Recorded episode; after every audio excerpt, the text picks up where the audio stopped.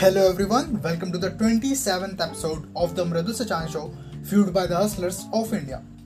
Today I am going to talk about GDP. GDP होता क्या है? ये किस पर डिपेंड करता है?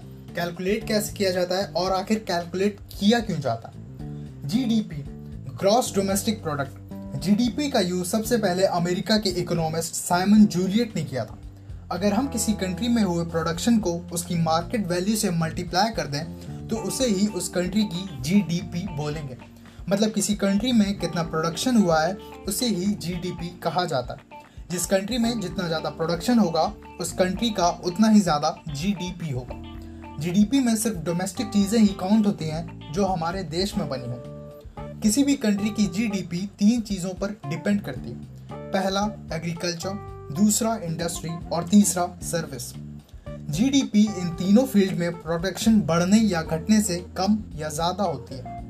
अब आपको ये तो पता चल गया कि जीडीपी होता क्या है, पर इसे कैलकुलेट कैसे किया जाता है? जीडीपी का फॉर्मूला होता है C plus I plus G plus X minus M C मतलब कंज्यूमर एक्सपेंडिचर आई मतलब इंडस्ट्रीज़ इन्वेस्टमेंट जी मतलब गवर्नमेंट एक्सपेंडिचर एक्स मतलब एक्सपोर्ट और एम यानी इम्पोर्ट अब आखिर जीडीपी कैलकुलेट क्यों की जाती है?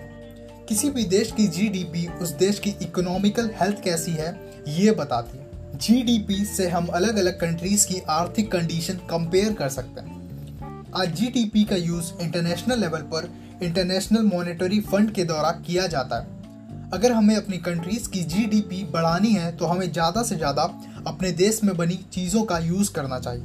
अगर हम दूसरे कंट्रीज़ के प्रोडक्ट यूज़ करेंगे तो उससे दूसरी कंट्रीज़ की जीडीपी ग्रो करेगी। So that's all for today's episode see you in the next episode till then take care stay safe